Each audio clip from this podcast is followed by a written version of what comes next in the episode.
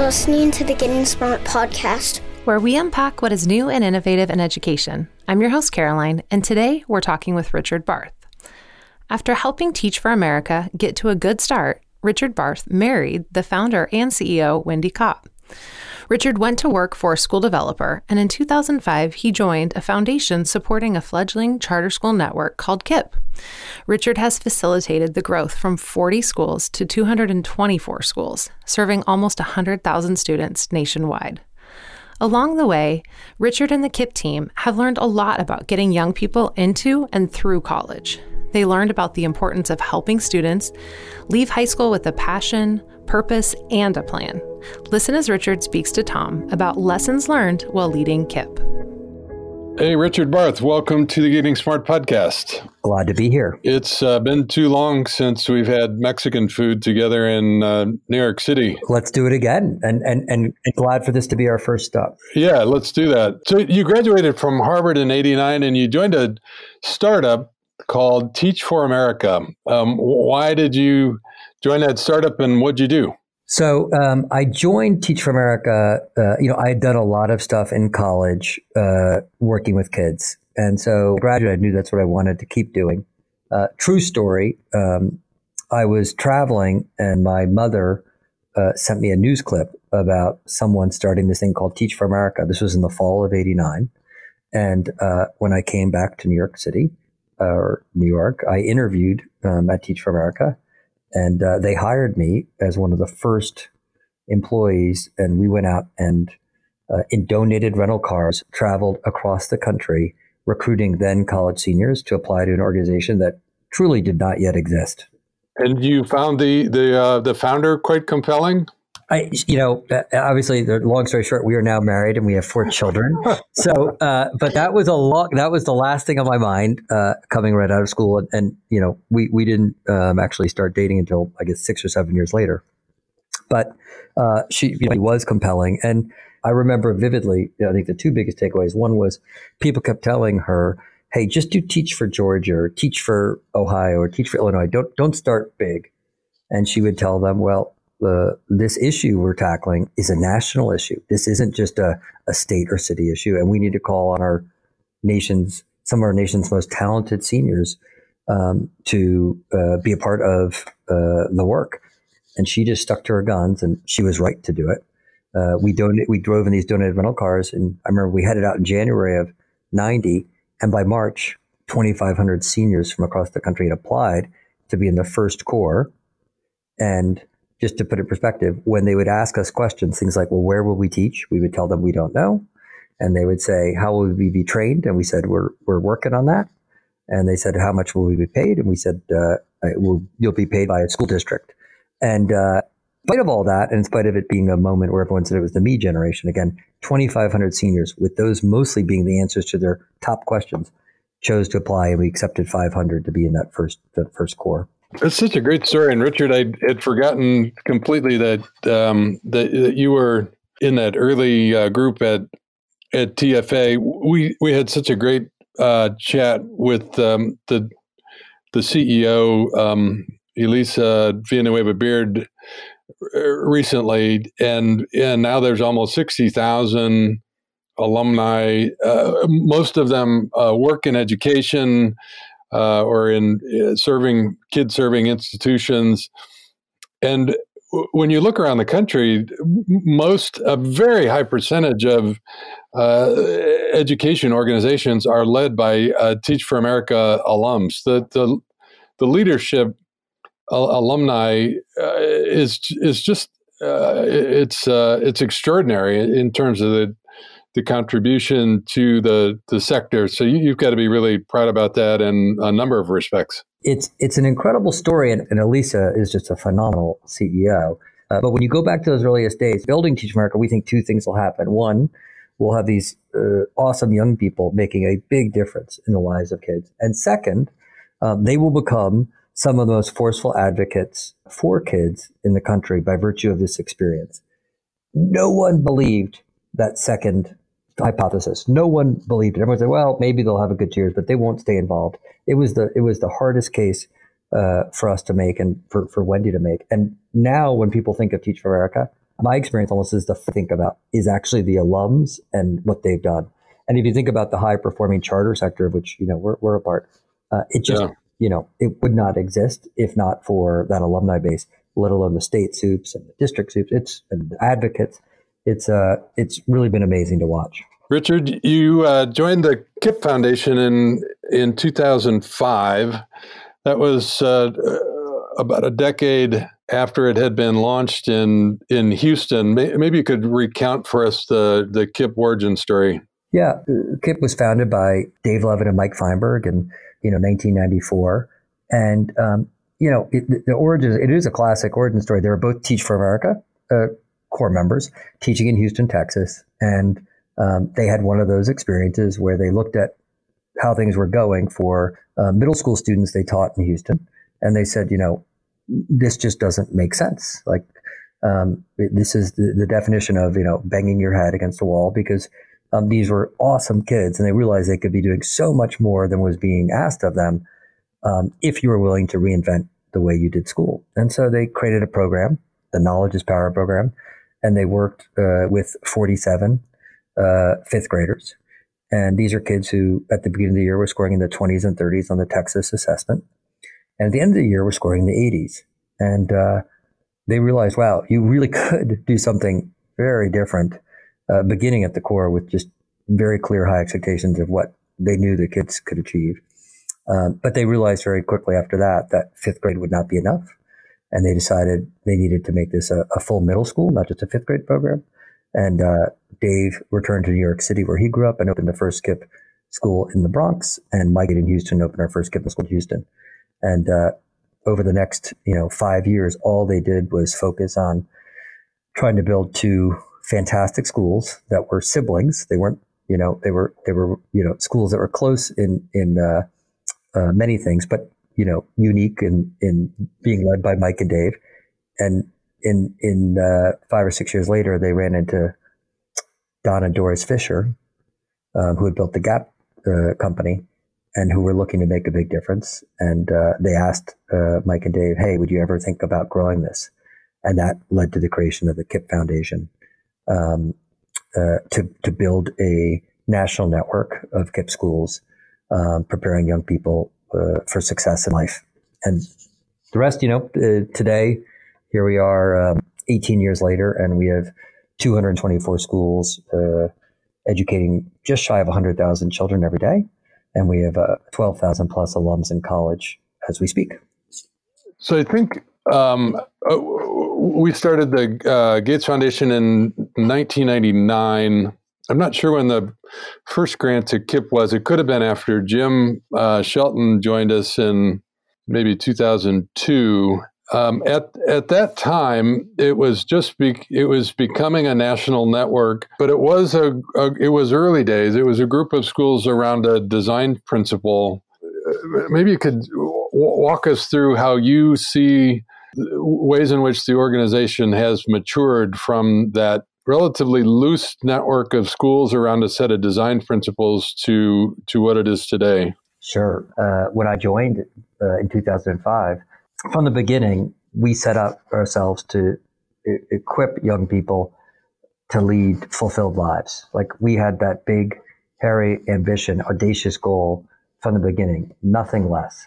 And, uh, you know, we had those two schools, and Mike and Dave had the idea like, let's find awesome people to open new KIPP schools, as you said, along a set of, you know, pretty basic principles, and then prepare them for a year and let them go off and open schools.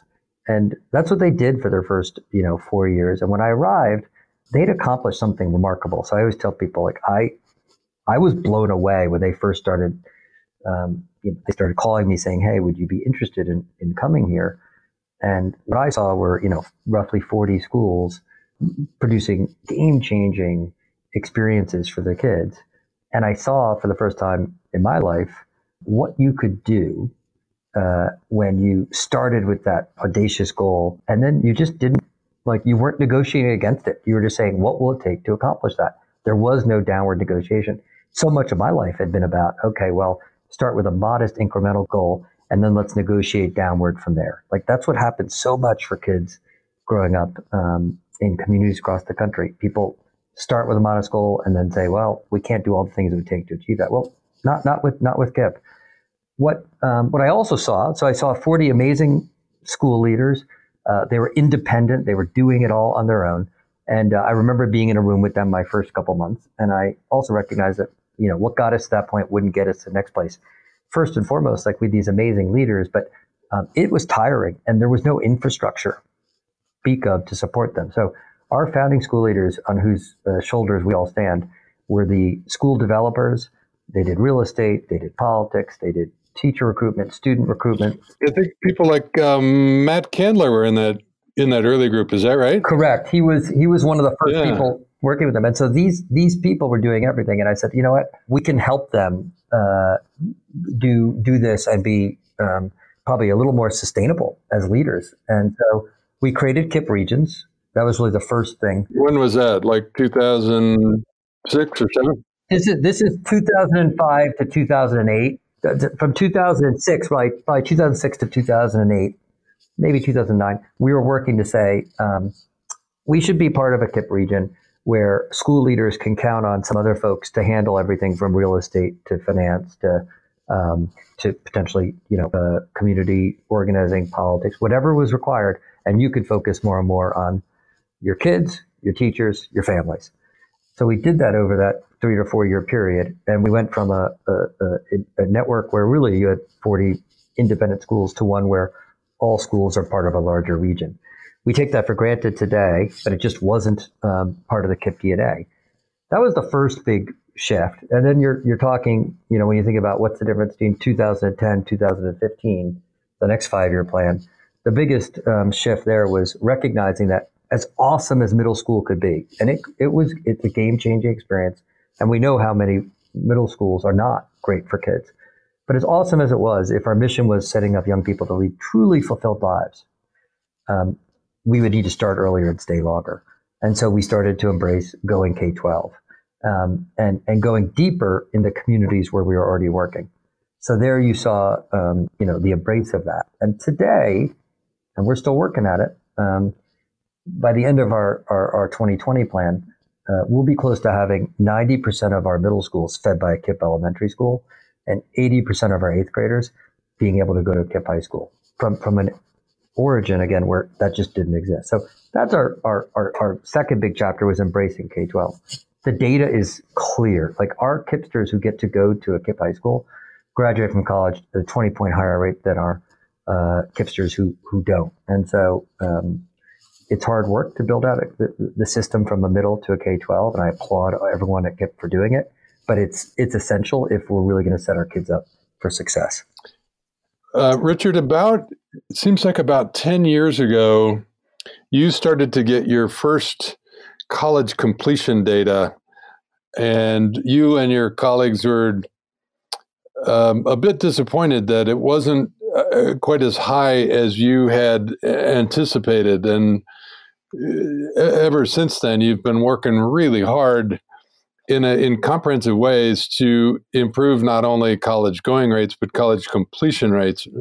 Maybe you could tell us about uh, both of those efforts. Absolutely. So um, you're right. You have, a, you have a very good memory. Uh, we, we, we, 2011, we published the KIPP, first ever KIPP college completion report. That was really an amazing report, and it, I, I think uh, a tough one for the sector to hear about, right? So this was a this is a really open, honest communication about something that you guys really cared about. It, it, it was, and I, I, have to give so much credit to all the people at KIPP again for embracing doing this. I remember even you know uh, folks on my own board saying, "Hey, like, do we like we really want to put this out there?" I, I love KIPP. It's my it's my day job, but our our our all of our I think everyone you too like full time job is um, building a better world for kids uh, all across the country. And so, if we were going to be honest about this, we weren't actually doing our job. And so, we, we, we dug in because we stay in touch with our alums. We, we really stay in touch with them. And we were able to figure out that, you know, uh, you know, just under, you know, 35, 36% of them were getting a BA degree. And uh, it was it was a wake up call. And you know, we sort of had a feeling something was like like that was going on based on conversations. with our alums, but we didn't know what the exact numbers would be. Well, when we got the numbers, we put them out there and we said, hey, we got to do better at KIPP. This gave fuel to going K 12, by the way, so it really reinforced the need to do that. But it also was a wake up call that we needed to partner uh, with uh, higher ed in new ways and, and approach guidance in new ways. And um, so we, we've been on a journey, just as you said, like to figure out, okay, well, if that's reality, how do we do better? Um, couple big learnings, and I, I tell people this story because it, it, it's helpful. Um, in 2013, then I was in Austin, Texas, and I sat with I was sitting with a high school senior of ours there, and uh, I asked her what you know her plans were, and she said, well, she was waiting to hear, but she'd applied to Harvard and Austin Community College. And I said, wow. Um, and what else? And she said, no, I applied to those two. And I said, oh, that's interesting. That's an interesting mix of schools. Uh, and, and, you know, I, you know, didn't say anything to her at the moment, but when I went back uh, home, I said to our team, something's not working because I know the way this, this works for, you know, upper middle class and affluent kids, and it doesn't look like this.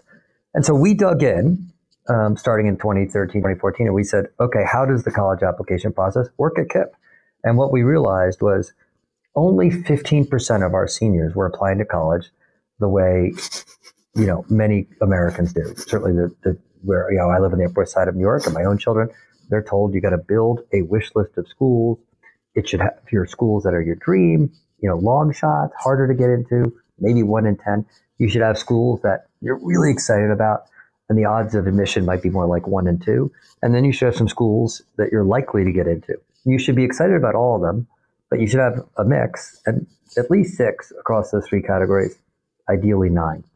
So that's what we started working on with our network. And I can tell you, and it's exciting, we went from 15% of our kids applying to college with the right mix of schools in 2014 to 2018, 76% of our kids. And uh, again, all because people in the field looked at this data and said, we're going to make this happen. Um, now, if you're a high school junior at KIPP, you're producing your wish list as we speak. I actually can see how many juniors in every high school have completed their wish list, you know, right now, um, because we know that they need to come back senior year and be moving forward. That can't be the beginning of their of their research. But that wish list, uh, Tom, what's exciting too is based on all of our experience of a decade at KIPP, plus all of our experience reading what's going on in the world and the data that's publicly available when you're a KIPP junior and you sit down with your guidance counselor, they start with a wish list. Now you can overrule it, but they would say, hey, we want to get the right mix. Here's a set of schools based on your achievements, based on your GPA, based on your interests that we think are a really good starting point. And that has been a game changing part of it. We now have 90 college partners, 90 plus. So when you go into the system as a junior, they show up in blue. These are schools that have committed um, to being successful by first gen kids, by our kids. We have track records of success with them. So we've gone from having our kids go just to every school across the country because it's a big group of kids. Um, now, uh, uh, roughly a third of our high school seniors go to an official KIPP college partner every year, and we're getting that clustering effect. So we've gone from, you know, uh, recognizing that going to two college was not the same thing as through college, wake up number one, to understanding that how you apply to college really matters and you want to apply to the right schools uh, with the right graduation rates and the right price.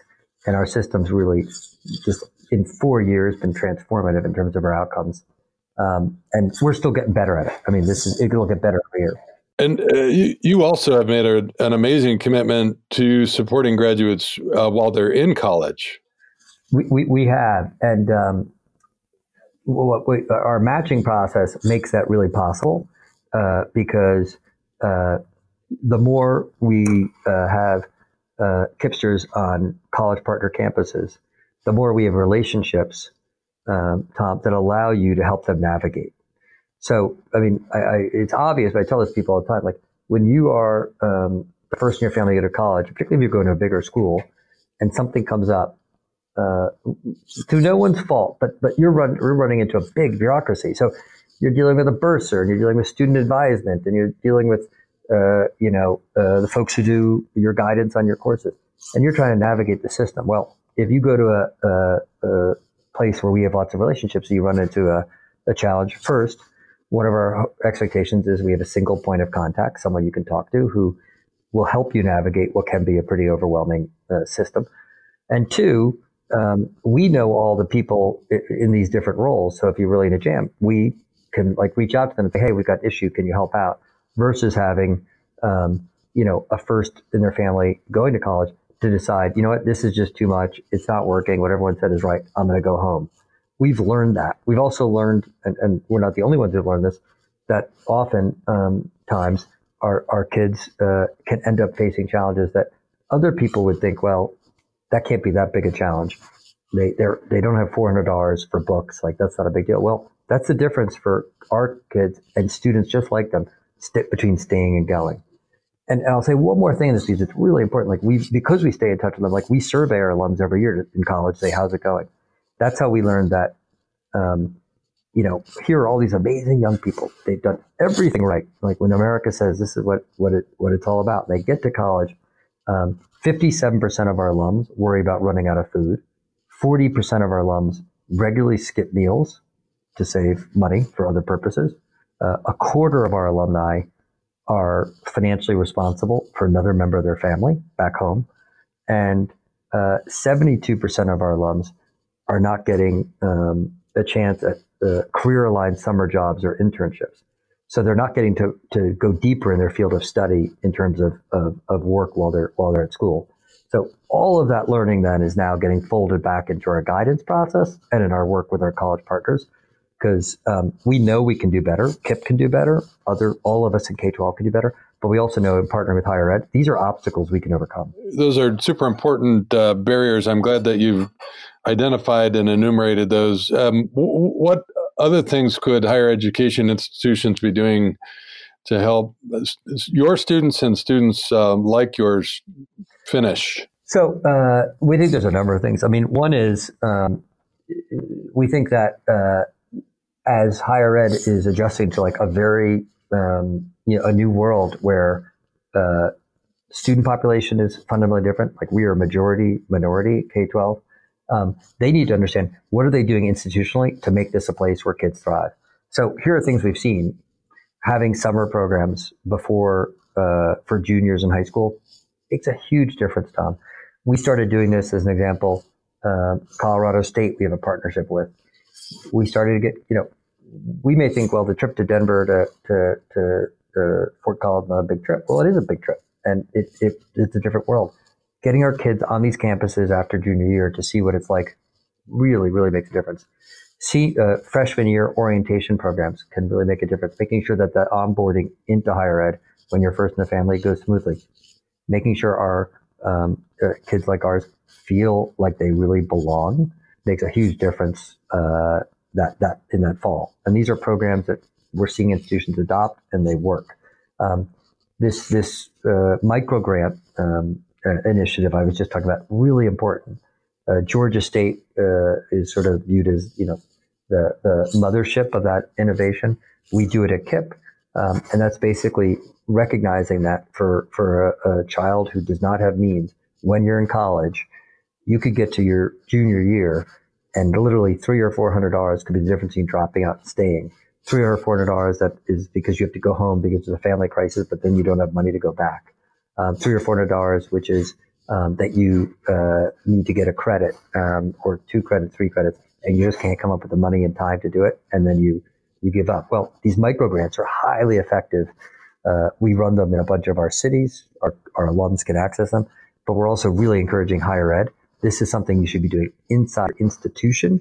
You should have this uh, money available. And not only is it the right thing to do by our kids, it's also proving to be um, the, the right thing to do financially for the institution. Georgia State has done this and shown that it's actually a, a, a financial contributor because it's a lot smarter to keep the students you have than have to go out and enroll new ones. So um, those are those are uh, uh, you know big ones that we think higher ed can do and, and I'll say something else I think higher ed is figuring out getting better at. Um, just understanding how to make their connections to the workforce clear, tighter, more easily um, defined. So institutions that are saying to um, you know 18 year olds that show up, you have 160 majors to choose from. Well, I think the research is showing that's not actually the smartest thing to do. It's overwhelming. Choice can be overwhelming in that case. You're much better off saying, "Hey, Tom, we have a, a two different science fields of study. We have a math field of study. We have econ. We have a um, you know history, and you and you get it down to nine or ten. Well, there people can then always specialize once they got in, but reducing the the complexity of choice is really making a difference, and then tying that ever more clearly to what are what is the market saying they want, so that young people understand by making this choice, here's what it looks like on the other end. I'm, I'm bullish that all this is possible. I won't say that it's going to happen overnight. It's it's a work in process. Uh, Richard, in in addition to the um, these efforts to improve uh, college completion, I know that you over the last ten years have made uh, some efforts to improve teaching and learning at KIPP. How would you summarize those? Yeah, I, I think the, the biggest shifts um, uh, first, I'd say grew up started uh, in the world where it was about like let's get these super talented people, get them opening their schools across the country, and they will figure out um, how teaching and learning will work. Well, we learned over time, particularly as we grew, our teachers were the ones saying to us, "Hey, I'd love to know like what I'm teaching. I'd love to know, particularly if you're you know coming in, uh, you know, day one." Um, in, in the old in the old days, uh, Tom, they would come in ten years ago, and a lot of times the answer was, well, you know, um, uh, Mr. Jones's books that he used are up in the closet. You can pull those down. That's what you should teach. Well, like many people, we begin to recognize identifying really high quality curriculum and um, setting up that, that's um, awesome for the kids, but also awesome for our teachers to actually get a chance to learn it, train it, get better at it. Um, did not exist 10 years ago. Now, today, 80% of our uh, schools are using the same English curriculum, the same math curriculum. And if they're not, they're using another research based curriculum. Uh, we're now driving a huge push in STEM. Um, our, our schools are loving. We've, we've done a, a huge engagement around Amplify Science. That's taken off. Now, 23 of our regions are using Amplify Science. Uh, we love Project Lead the Way. We love the robotics.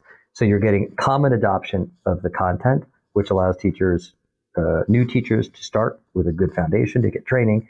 It allows our experienced teachers to go deeper, get better. Um, and then we've been working a lot, which many others may know. KIPP is not, you know, we're not the innovators in all this. We're, we're learning from others, uh, but a ton about how do we also make sure our um, school leaders are able to focus on coaching teachers and um, to make that possible, how do we set up our schools so that there is a person uh, in that building, an awesome person who's handling all the operations, so that our, our school leaders and assistant school leaders can be inside classrooms doing coaching, observation, and feedback all the time. Teachers can get better really quickly, but only if you're in there giving them that feedback. So big thrusts have been uh, adopting high quality curriculum, letting our teachers get uh, good training and comfort in it, tied to obviously an assessment system that gives them feedback. Lots of coaching, observation, feedback. You know, we've gone from on those two fronts, like that just not being a part of KIPP, even probably seven or eight years ago, to it being, you know, a, a way of operating um, all across the network today, and now rolling in this big STEM push. So this is very different than KIPP of, you know, five or six years ago. Uh, Richard, a few years ago, you joined the board of uh, General Assembly. I, I remember visiting the first General Assembly location in New York City. It started as um, kind of a co-working space and grew into um, uh, a boot camp that focused on computer science and uh, business and design. I'd love your reflections as a board member there on how the place has made you think differently about learning and post-secondary opportunities. Yeah. So um, it was a it was a blast uh, being on the General Assembly board. It was um, you know we had a great leadership team. We had a great CEO, Jake Schwartz, and um, you know, from from the standpoint of like what was I what what what impact did it have on my thinking? Uh, the first big impact it had was just recognizing that um, the just the notion that learning would, would be fixed in time was gone. So I grew up, you know, in the '80s.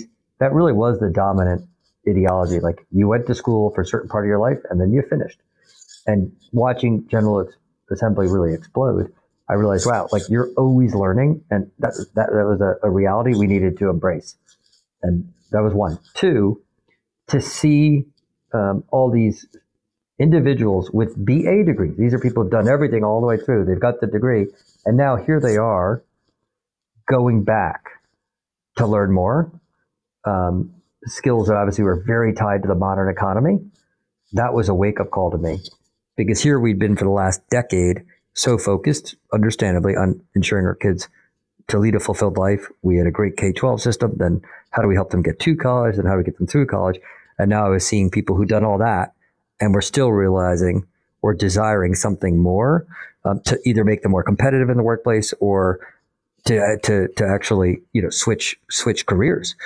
Um, it's had a big impact for me at KIPP because watching uh, how successful that was, um, it made me realize that when we think about fulfilled lives at KIPP, we really need to evolve beyond the idea that this is about college or non-college. Um, and you know that was you know in many ways baked into our DNA from the 1990s on. And so I've been working with the network over the last couple of years to really embrace the idea that um, you know when we talk about this, this is not a either or. Um, this is about uh, ensuring our, our KIPPsters, our, our alums, are, are, really equipped to to uh, you know leave us with a passion, purpose, and plan. For many of them, college will be the right next step, the right college with the right focus, the right major, right price. And then for other KIPPsters, that may not be the next step. That's a big shift in thinking, uh, certainly for me. Yeah. It, it is. It is. For, you know, there's been um, KIPP, and I was just at DSST in Denver last week for networks that have had you know, basically 100% of their graduates going on to college. And that being such an integral part of the mission, and now thinking in much more nuanced ways about these emerging pathways, often pathways linked to um, career and technical education. Um, th- this is tricky to get it right and to remain stalwart about the best for kids and um, equitable outcomes, but to be thoughtful, as you said, about passion, purpose, and a plan. It, it, it's it's so important. I think one thing that I um, I say at KIPP, but I would want to say here is we could do better when it comes to our college guidance and college success. So we're not backing away. We can actually do better, and it's so important. I mean, we we moved off the. I've not been a big fan of the everyone goes to college for quite some time because we looked at the data and we we we recognized that it wasn't. It, it was a bit misleading, right? Um, so so we've been off that, but I think for us to recognize um, uh, first of all, for some of our kids, it isn't the right thing right away. Just isn't. isn't what they want to do at 18. Two, um, what we're all seeing, right, is that as much as college matters, what you study and where you study it is becoming preeminent. So I think, you know, in five years from now, 10 years from now, if you said at KIPP in, the, in you know, 2000 to 2010, we were focused on, on making sure our kids could get to college. We began to realize we need to make sure they get through college today you'd expect, um, and going forward, uh, many more conversations about okay, what do you want to study? What are you passionate about? And then, okay, what's the right way to go after that?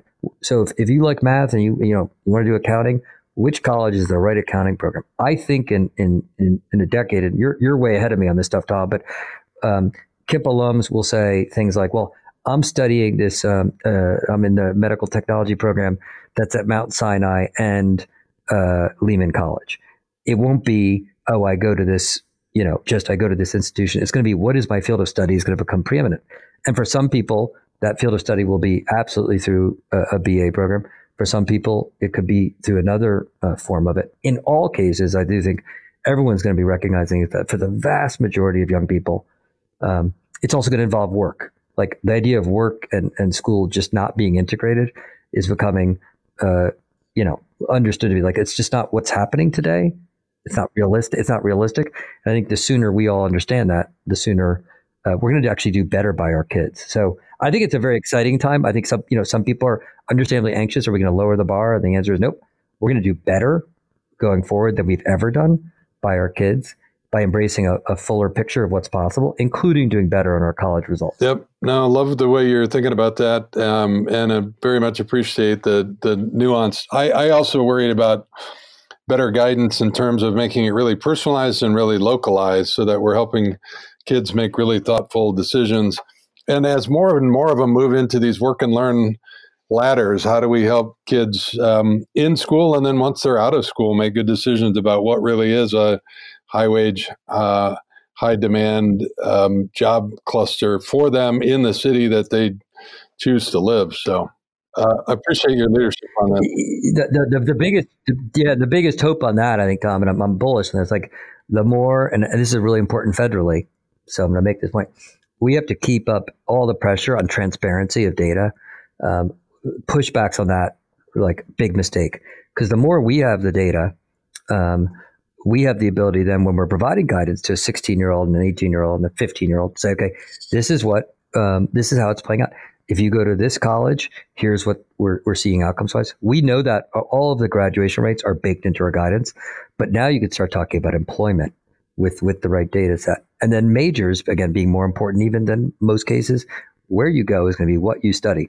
If that data is available and we open that up, um, the quality of decision making is going to be far greater. And I think about what it was like in 1990. I mean, we had nothing uh, when I was, uh, you know, coming out of college there's no need for that now. So I just I, I, that's a little pet peeve I have because there's been some pushback, uh, and I'm all for the the the feds continuing to say nope, we need more data and not just data on completion rates, but how actual grads are doing in the workplace. Uh, before you go, last question. Um, you serve as the board chair at Braven, a really exciting nonprofit. Tell us about that. Yeah, and, and Braven really fits into uh, my own personal journey. Uh, so Braven's been uh, was founded by this uh, remarkable entrepreneur, Aimée Eubanks Davis, who um, ran the the talent uh, system at Teach for America for many years after being a Teach for America uh, corps member.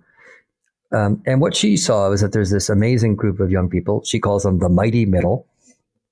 We're talking about over a million kids who each year are going on to higher education um, and are going to the into the system that actually serves the biggest number of kids. These are the state public systems, but not the flagships.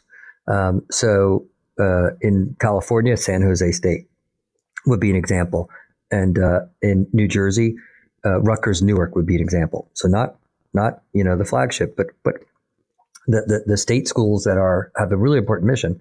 What she saw was all these young people would start the first in their family to get in there and there was no way for them to understand how they launch into a strong first job.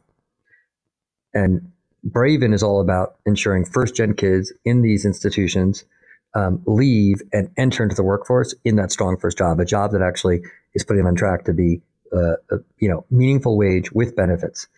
And what Braven's been able to show is that through a hundred hour roughly experience, that is a blended experience, half online, half in a coaching um, cohort with a coach and a number of undergrads, they're able to um, ensure undergrads understand what's out there, understand how to tell their story and get that strong job, understand how to get that first internship. Now, increasingly, the second internship, the data is clear, two internships is just the best, um, and then launch into that economy at rates far beyond um, uh, what's been typically happening for young people coming out of these colleges, and actually beyond the national average, including for all the kids going, uh, you know, non first gen college kids. So we have figured out that in this hundred hour experience, we can equip young people to to to launch that um, economy with a strong first job that's going to set them up. And uh, in our first cohorts, literally half of our uh, uh, cohort grads, our fellows, Braven fellows, are already um, earning more than their family did.